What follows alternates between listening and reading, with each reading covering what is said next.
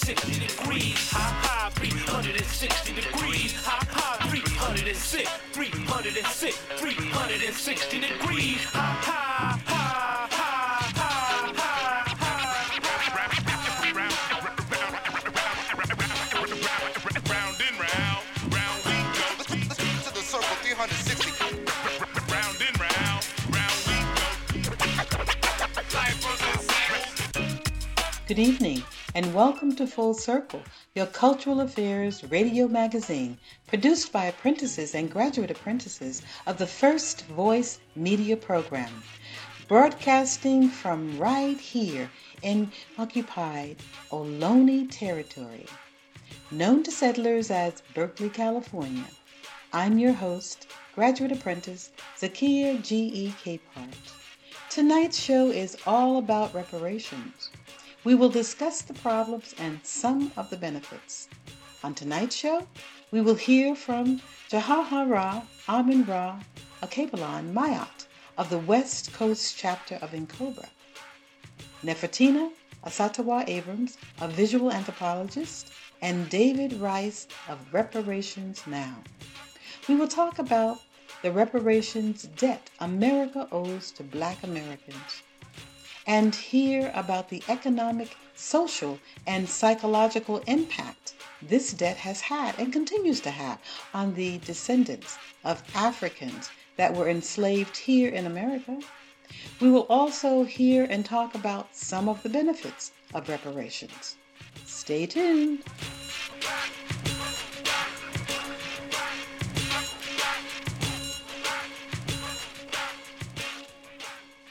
Again, welcome to Full Circle, a show produced, engineered, and hosted by apprentices and graduate apprentices of KPFA's First Voice Apprenticeship Program. Tonight we look at reparations from a historical perspective.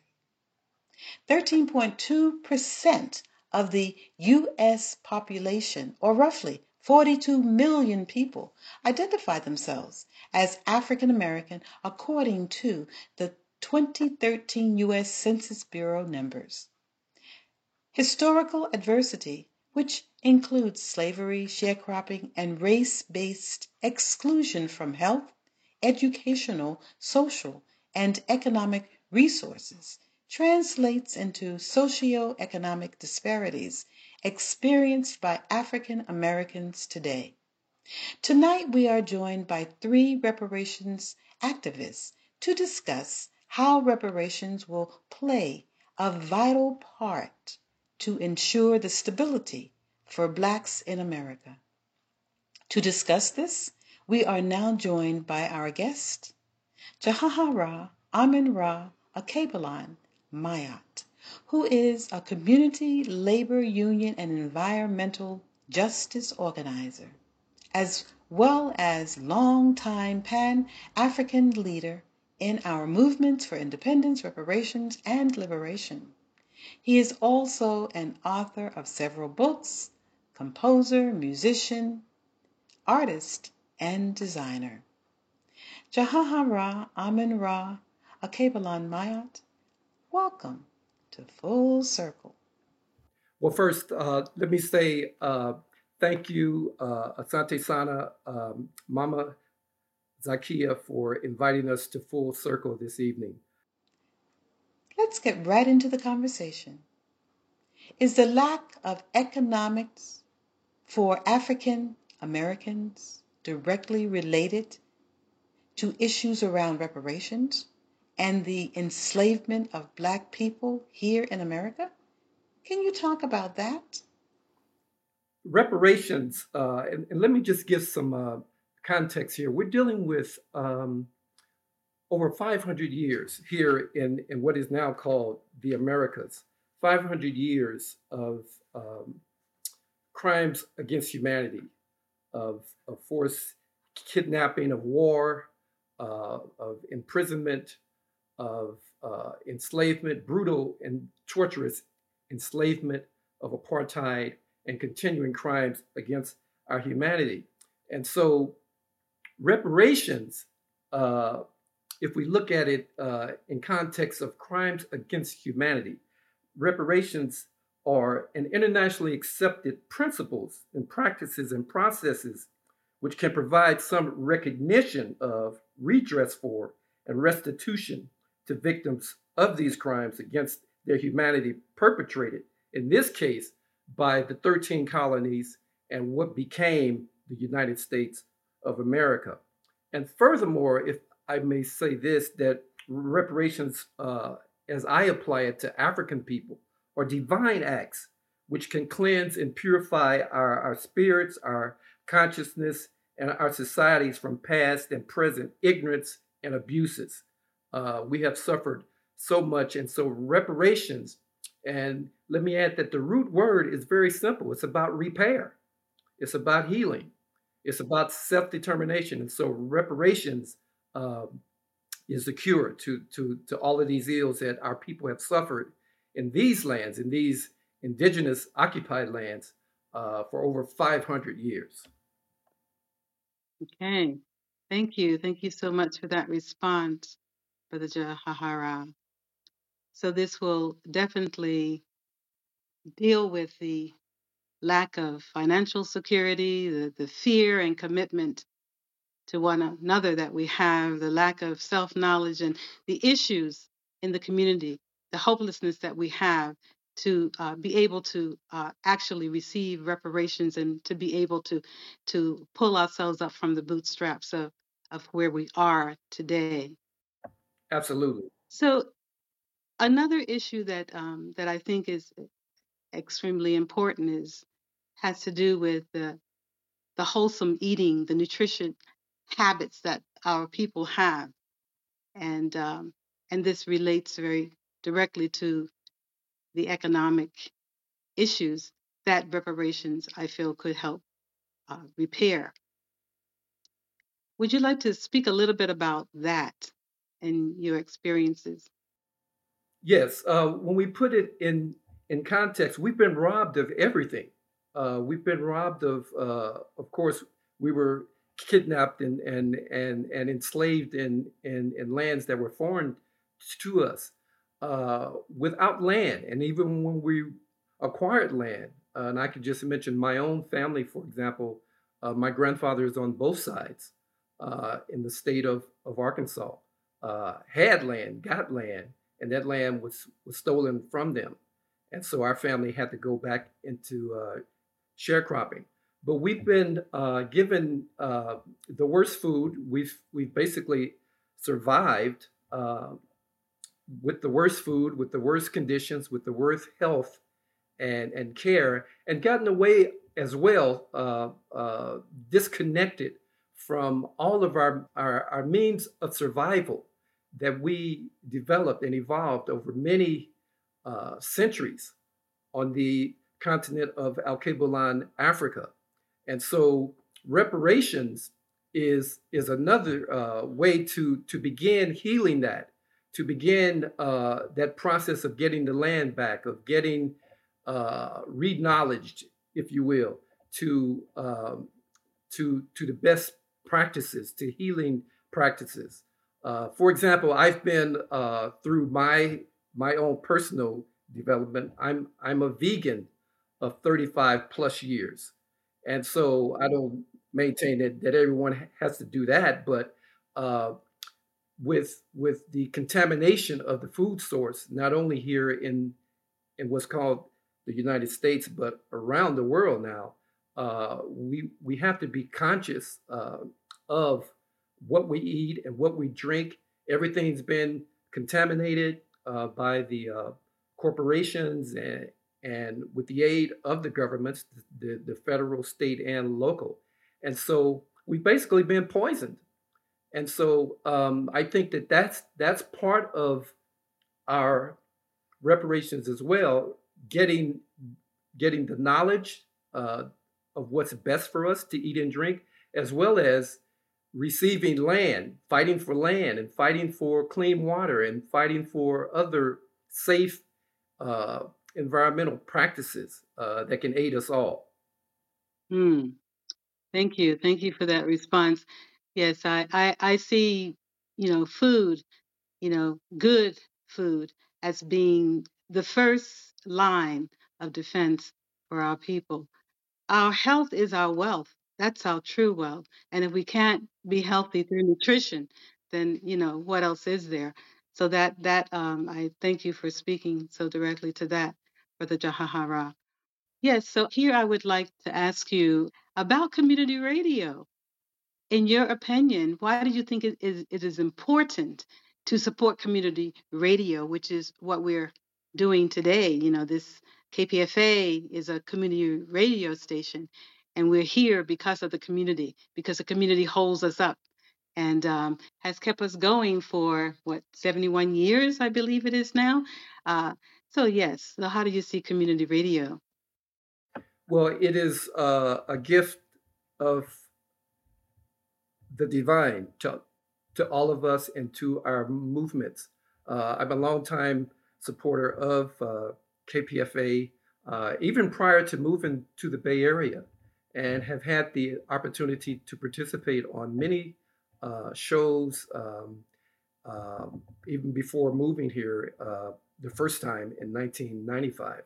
And KPFA, uh, the whole Pacifica network, as well as the affiliates and uh, other community radio as well, are just gems for us because they give us a way to not only communicate and to share our views without commercial interruption, but also um, without uh, uh, censorship.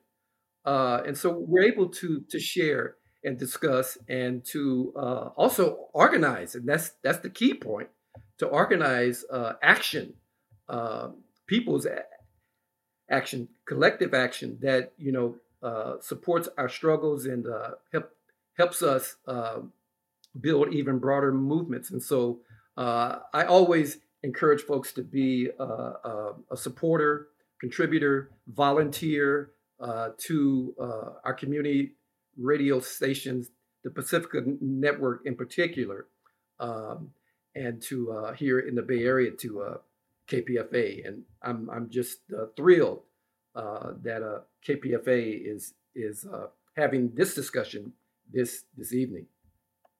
Okay. Thank you so much for that, Brother Jahahara. Um, could you please uh, let people know how they can contact you. Yes, um, I'm I'm here, of course, in in the Bay Area, uh, uh, still doing planning for uh, possible repatriation to the African uh, uh, continent uh, when it's due time. Let me say, I'm also a life member and past national male co-chair of our NCOBRA, our National Coalition of Blacks for Reparations in America. And I'm also uh, temporarily serving as the acting West Region representative uh, of NCOBRA. And folks can reach me at NCOBRA, that's N C O B R A, West, W E S T, at gmail.com. Again, NCOBRA West at gmail.com. Okay. Well, again, that was the voice of Jahahara Amen Ra Alkebulan. Uh, forgive me, my brother, for slaughtering your name. It's all good. That's a part of reparations as well to uh, uh, to relearn our names and our languages. Ashe. Thank you. Yes, uh, my native language. Our native languages were taken from us. Thank you for understanding. Again, that was a voice of Jahahara Amen Ra Alkebulan Ma'at. He has been our first guest tonight. Thank you again for joining us. Now we'll have a short music break. Then we'll be right back.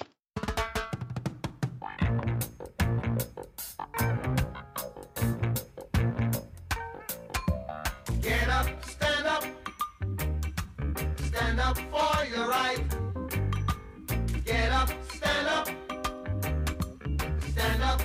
Your right.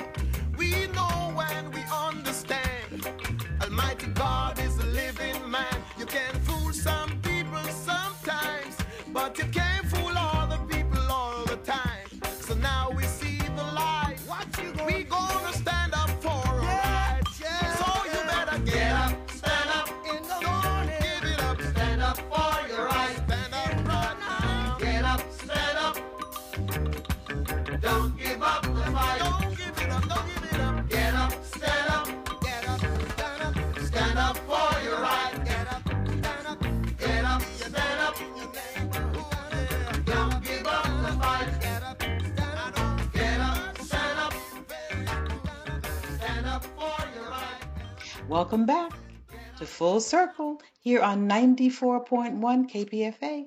You just heard Get Up, Stand Up by Bob Marley. We've been talking about reparations for Black people in America with our guest, Jahahara Amen Ra Alkebulan Ma'at. Our next guest is Nefertina Asantewaa Abrams.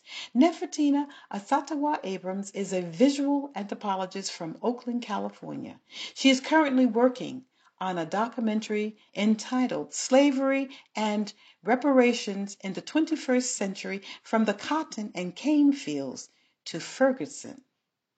Welcome and thank you for joining us on Full Circle, Nefertina Asantewaa Abrams. Well, thank you for having me. I appreciate it. Uh, you're very welcome.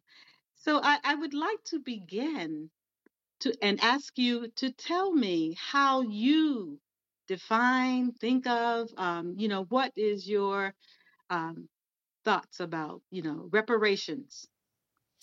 Well, for my part, reparations is simply it's justice. It's uh, correcting a wrong. It is atoning uh, for damage. It's it's an attempt to repair something that has been destroyed through direct action. So that is what I consider reparations, restoration. Okay, beautiful. Thank you. So would you talk um, about the debt America owes the descendants of Africans who were enslaved here in America? Absolutely. So we know that we live in a capitalist nation where money or the lack of money will directly affect your outcome in life. Uh, your ability to enjoy life, liberty, and the pursuit of happiness will directly be affected by money, especially in a capitalist nation. Um, I'm just going to give uh, some quick facts. Uh, the conservative estimation of financial loss from the unpaid labor and the lack of generational wealth to the descendants of the enslaved Africans is estimated at 20 trillion US dollars in 2020 standards. Wow. Right. Now, let's compare the median wealth.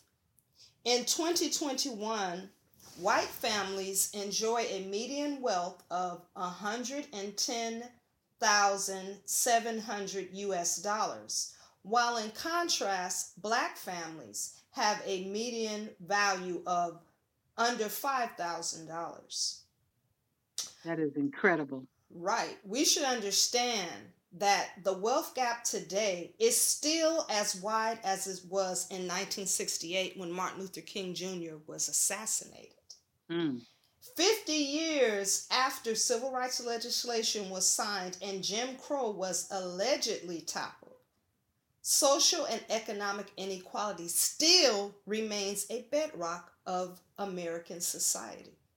Mm. Now, in our case, this is because our enslaved ancestors and us as their descendants um, we have this legacy where our ancestors built wealth for others while they were deprived of obtaining and passing down wealth from themselves. And it isn't just slavery that I stand on that reparation needs to be paid for. It needs to be paid for Jim Crow, as well as all the behaviors after Jim Crow allegedly was toppled by civil rights, because we still had redlining, um, denial of home loans, denial of business loans, tracking into um, neighborhoods where there was no financial investment made. It, in fact, uh, the finances were pulled away and shifted to the suburbs.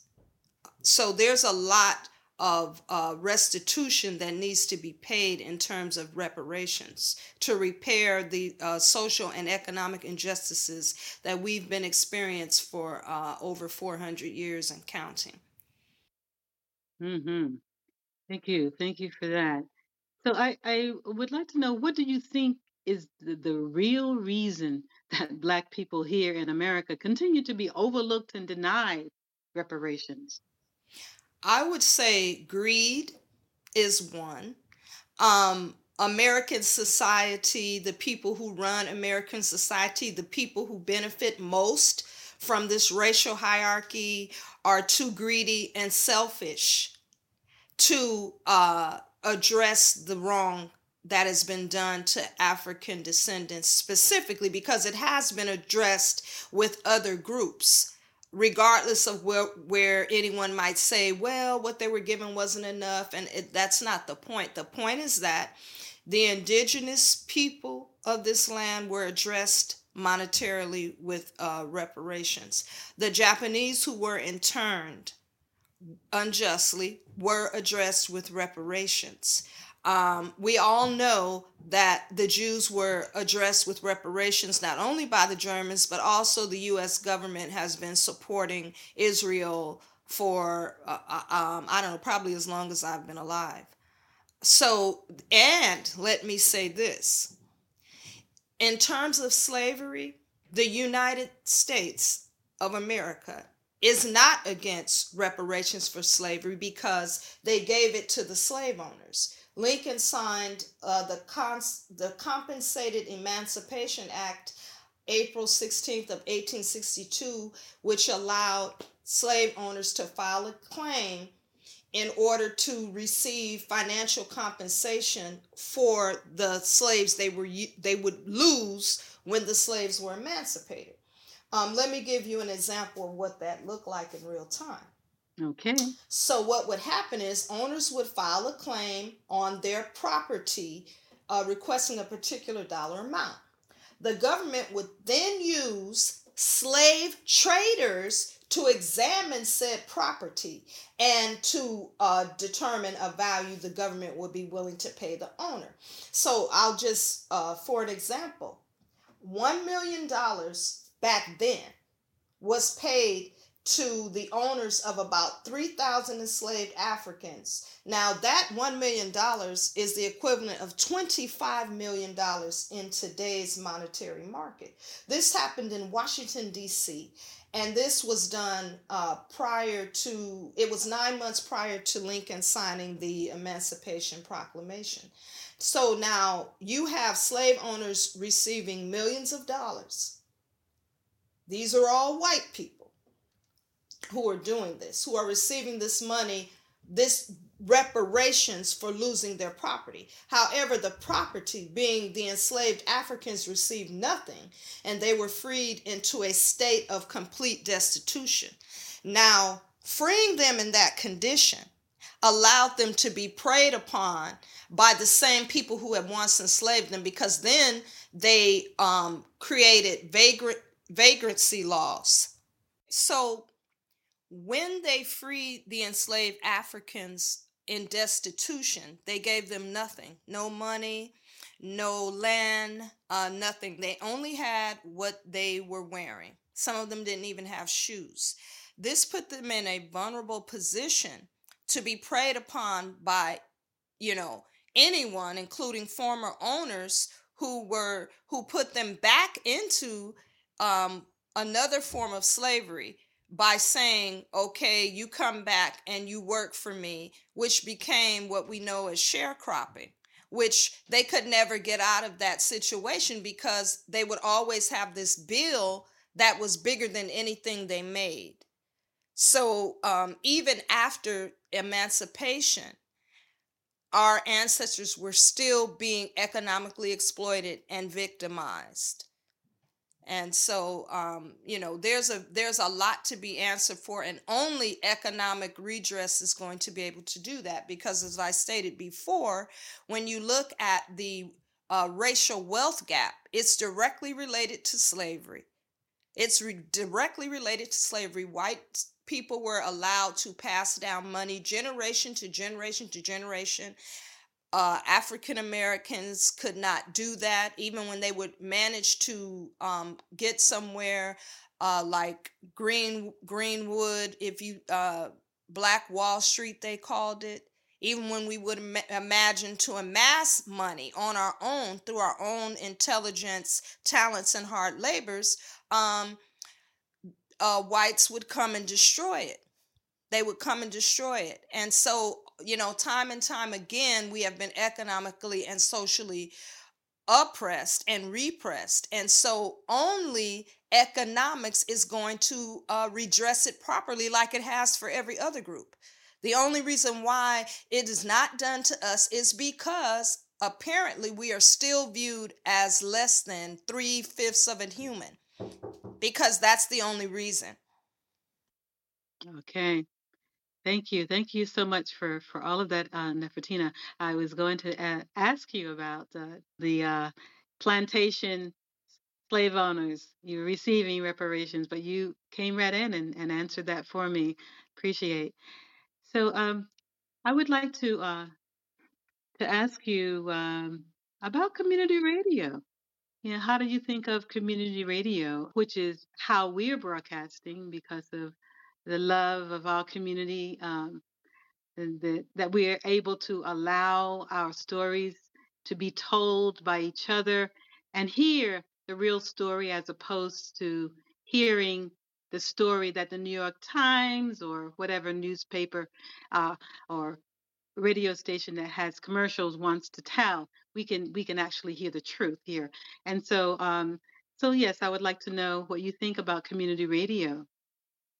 I think that uh, community radio is vital because the people the people have to have a way of communicating of receiving knowledge that isn't filtered by um, an agenda that is actually against them. They need to be able to have a voice. Um, i'm a, a huge um, follower and respecter of the African oral tradition. That is what I use even in my work as a filmmaker. I believe that the people should be the one to tell their own stories.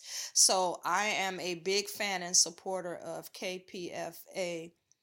And I think that it is very important as a community that we have an outlet like this to inform us, to give us a voice of our own. Um, we have to have that the people have to have an alternative you know so um it's it's vital Absolutely.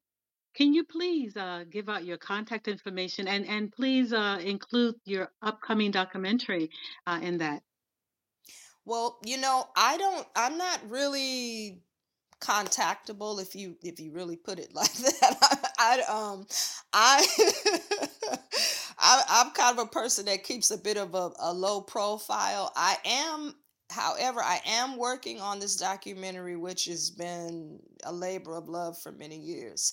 So, um, anyone who would be interested in, in, in viewing that, I have a, a short clip about eight minutes on YouTube. Um, and it, um, if you put the title in, actually, which is quite long, I know that, um, uh, you can come up with it. The title is Slavery and Reparations in the 21st Century from the Cotton and Cane Fields to Ferguson. And the reason why I made that title is because um, I was in the Caribbean. I was in Barbados doing some research on my family and our our the way that we came here. I was tracing us backwards from the Americas through the Caribbean and back to um, Africa. And so while I was doing this, I was on sugarcane plantations and you know um, going through a lot of heavy materials, standing on auction blocks and all kind of really deep stuff. And I remember the situation broke out in Ferguson where the young black man was killed by the police and the community rose up. And so I start drawing all of these connections and just seeing that the oppression that we still go through, uh, the devaluing of our lives, um, treating us as less than human as anyone else, um, is all tied to the original sin of this country, which is slavery and so that's how i came up with with the um title because you know we picked cotton and we cut cane and we dyed indigo fabric and, and we did a number of many things that built this empire here in america Absolutely. and so for doing all of that for suffering for the lynchings you know, for breaking our families apart. You know, a lot of people like to say derogatory things about African Americans and our family structure. But what was done to us to put us into this condition because we didn't put ourselves into it? So that's my title, um, and even the documentary itself seeks to interrogate all of these issues and find these connections for the outcomes. Because I'm a person that always wants to know why and how and who and when. So, Okay. yeah, Beautiful. So, Nefertina, you are on Facebook, is that correct? I am on Facebook. Okay. So folks can uh, message you there. Um, they they absolutely can. Um, yes, you'll find me under Nefertina Abrams. That's N E F E R T I N A A B R A M S. Okay. Well, once again, thank you. That was the voice of Nefertina Asantewaa Abrams. She has been our guest tonight. Thank you again for joining us.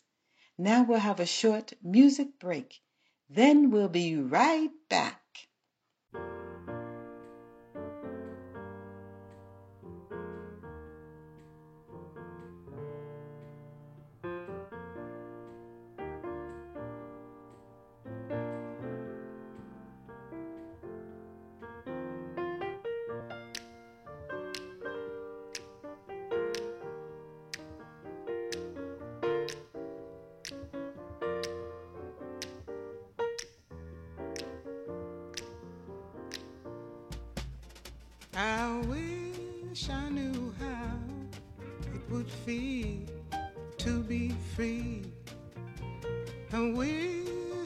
I could break all the chains holding me.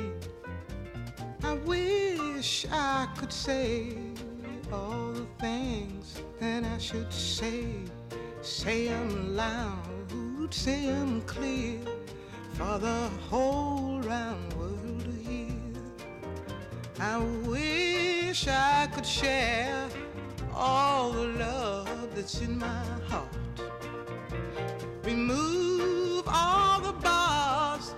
Keep us apart. I wish you could know what it means to be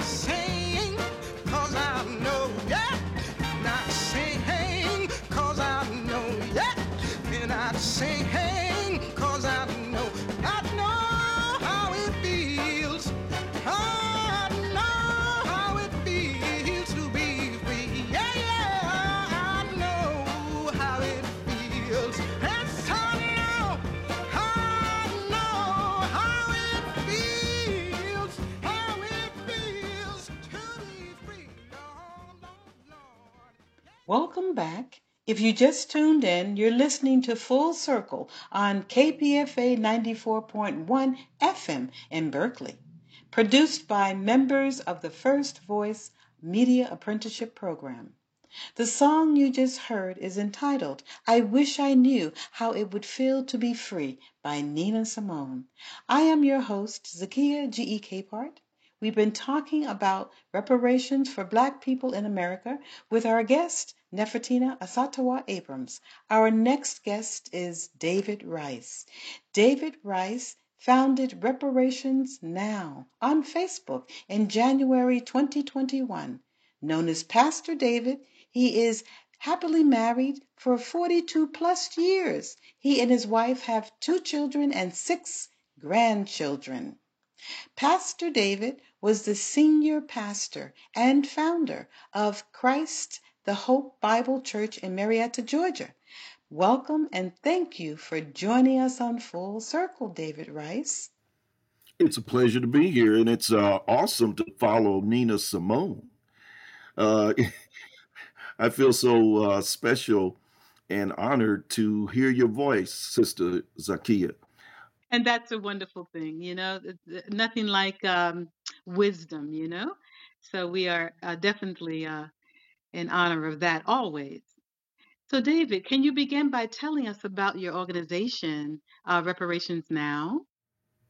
Yes, uh, the main thing I want to start with is if you'll notice, it was founded in January of this year. Um, I was moved by God uh, to make this move into social justice and activism.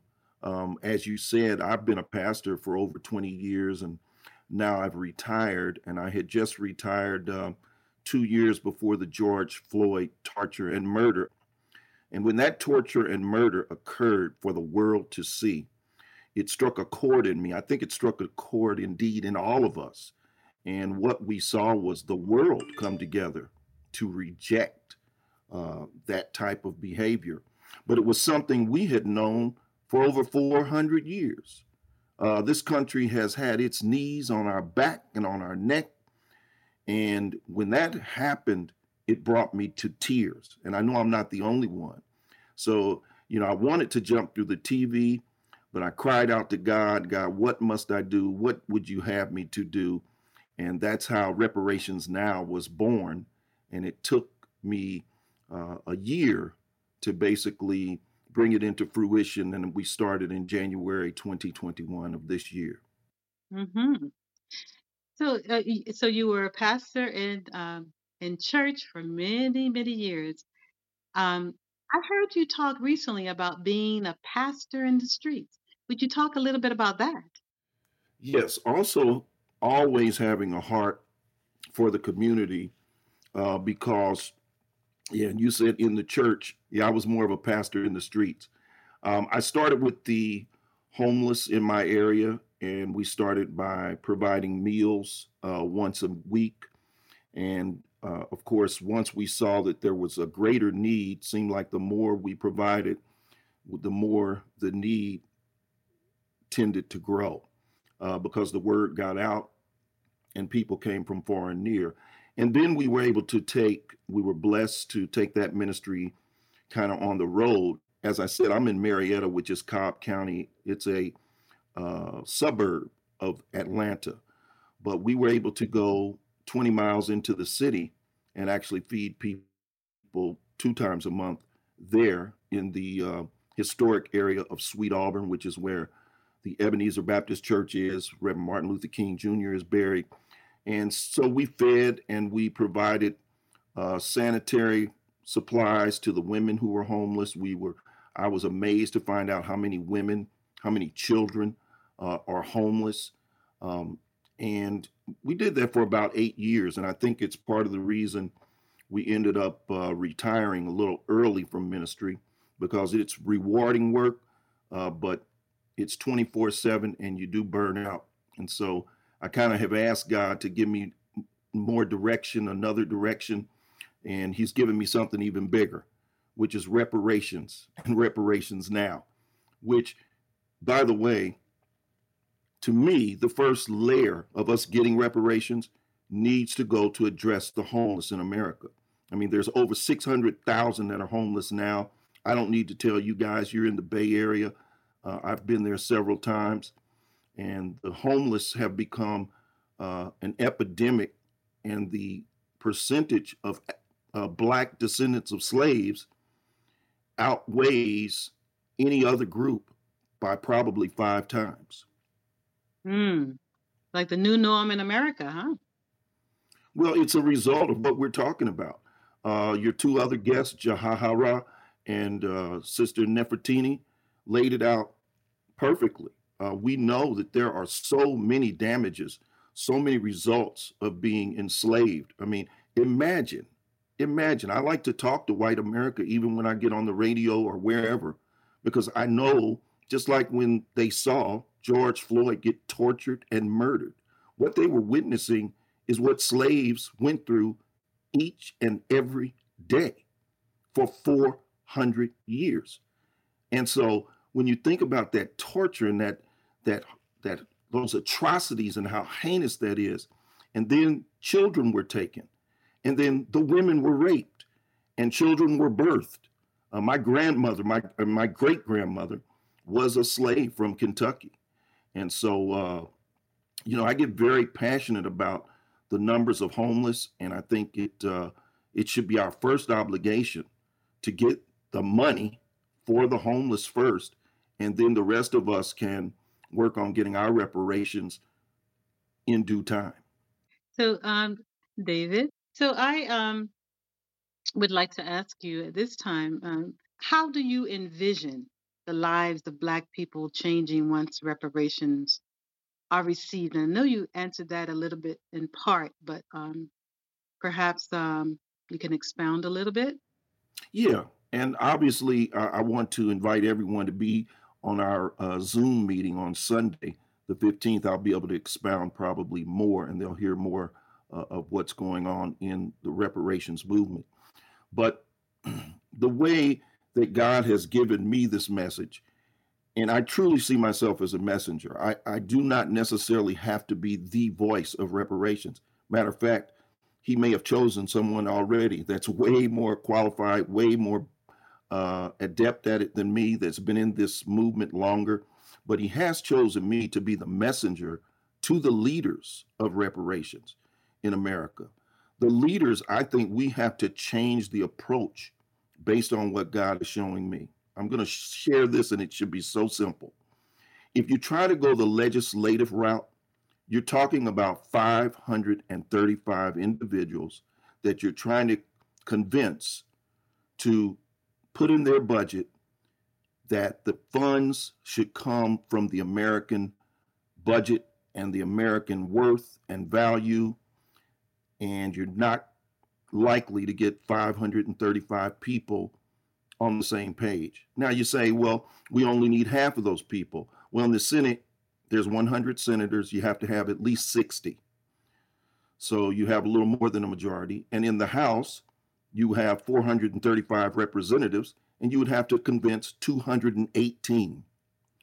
So, what God has showed me is we've been taking the wrong approach, and that's why it's just going in circles. What they're doing now, for example, with HR 40, that's just a continuation of the same discussions, uh, the same old, um, you know, debates, because what that allows is the government to get off the hook. I think what God has shown me, the better way for us to approach reparations is to try to convince one. If we convince one, that's much easier than convincing 535 people. I think we would all agree with that. And then who is that one? Well, people don't realize, and this is what I'm here to give a message about. The president has enormous powers in his pen, his one pen alone. This is why Abraham Lincoln signed the Emancipation Proclamation. And even though it didn't happen right away, it had to happen because now the president of the United States had signed off on it. We must focus on that one. And I think that one is the one that's in office right now. Every president has enormous powers. They have what's called the National Emergencies Act. Do you know what that is, Zakiyyah? Uh, I've heard of it. You can explain. Well, the National Emergencies Act is what Donald Trump used to get his wall started on the border. It allows any president to declare a state of emergency for whatever issue he deems is appropriate. And by doing so, he's allowed to divert from the discretionary budget immediately whatever funds he deems is necessary. So, see, one person has that ability. Now, the limitations would be the budget and the discretionary budget. For example, many may know that the budget for the US military each year is right around 500 to 600 billion dollars. So what Trump and his people were able to do was to divert 8 billion dollars immediately. 8 billion immediately to the southern border to build a wall. And that's with a sign of a pen. Okay, so that's that's how I uh yeah, I you had me to recall it very vividly when that that happened and uh, thank you. Thank you for for expounding and explaining that um very clearly. So uh, I would like to uh, ask you, David, uh, how do you think of community radio? Love it. It's necessary. Uh, I have contributed many times over the years obviously having been part of the Christian community, uh, you know, community radio has been a great friend of ours because, you know, it, it's a great way for us to get the word out on no matter what we're having.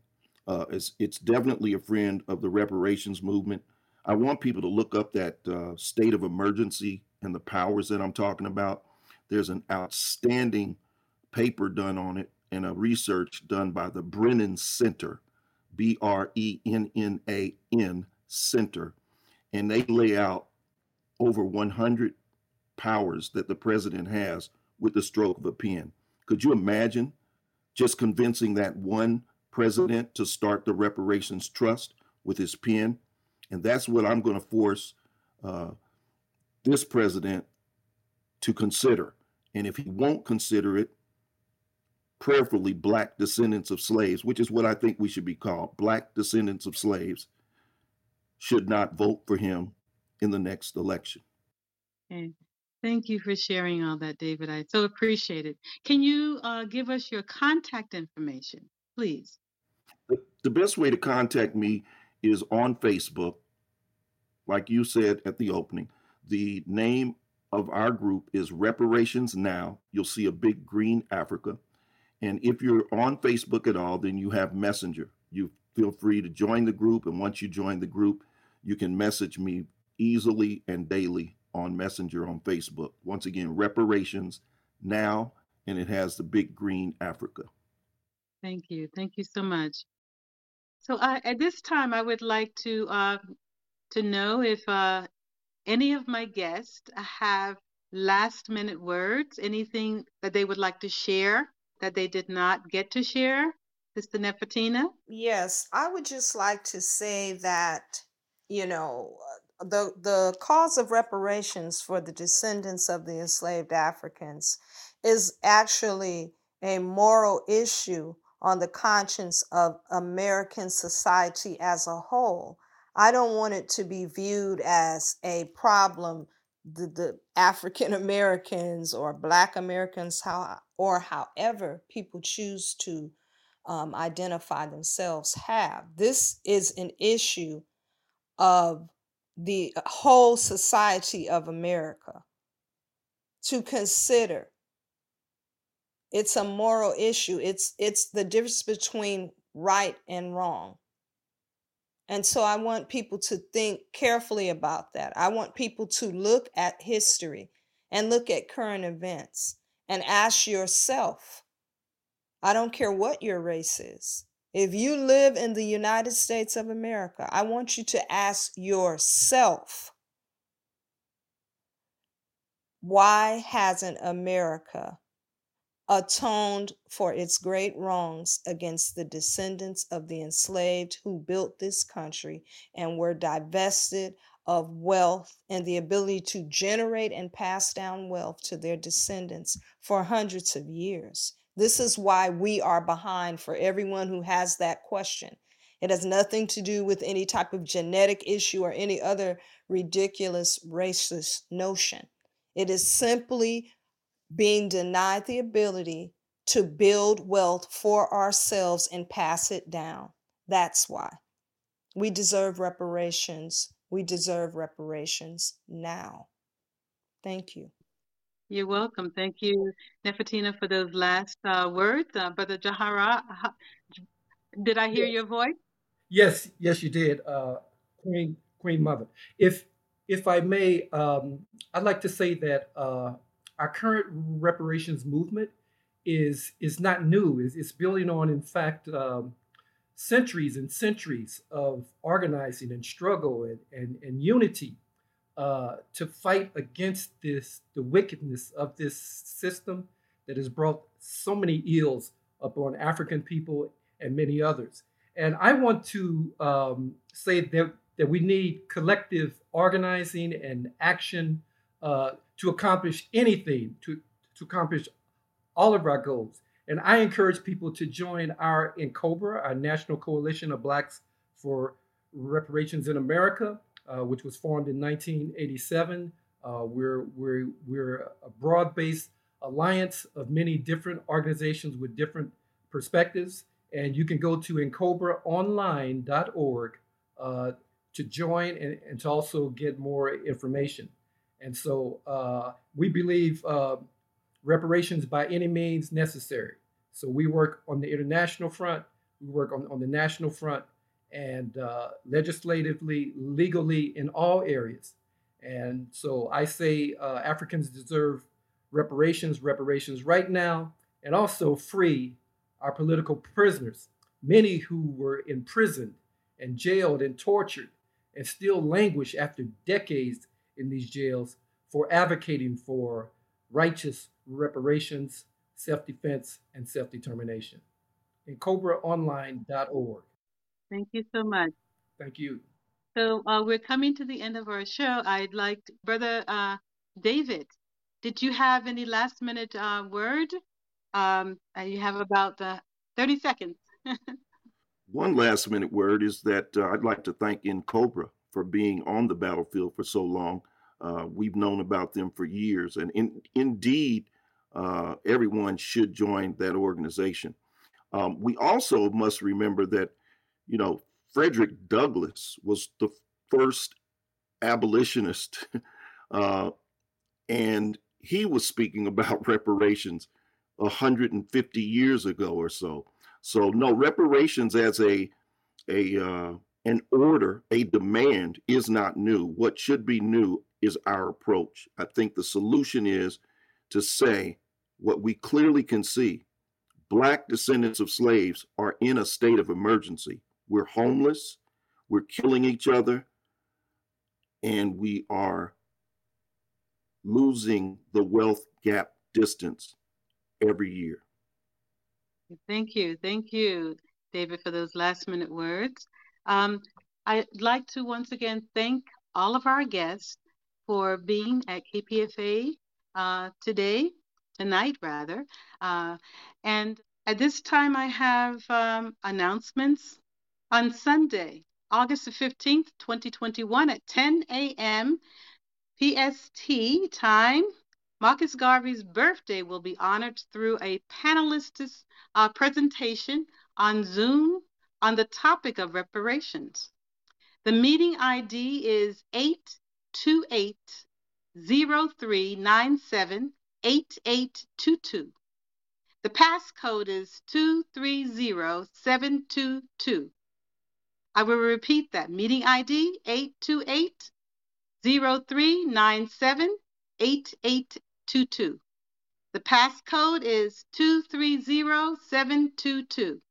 You can find um, the link on my Facebook page at Zakiyyah, G E Cape Heart Bowling. Z A K I Y Y A H G E C A P E H A R T hyphen B O L L I N G. It will also be at kpfaapprentice.org. That's kpfaapprentice.org. So you can check it out at any of those uh, places uh, to get on the the program for Sunday, August the 15th. That's this Sunday coming. The First Voice Media Apprenticeship Program is currently outreaching for the next group of apprentices. If you feel you want to bring your voice to the airwaves to help raise your community's voice, don't delay. Submit your application right away for our winter cohort. Be sure to visit our website at kpfaapprentice.org to get your application in as soon as possible. Our executive producer is Mickey Mays. Our technical director is Freewilling Frank Sterling.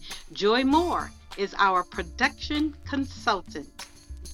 Our appreciation to all of you for joining us tonight on Full Circle. I've been your host, Zakiyyah G.E. Capehart. Stay tuned. La Onda Bajita is next. Good night, everyone.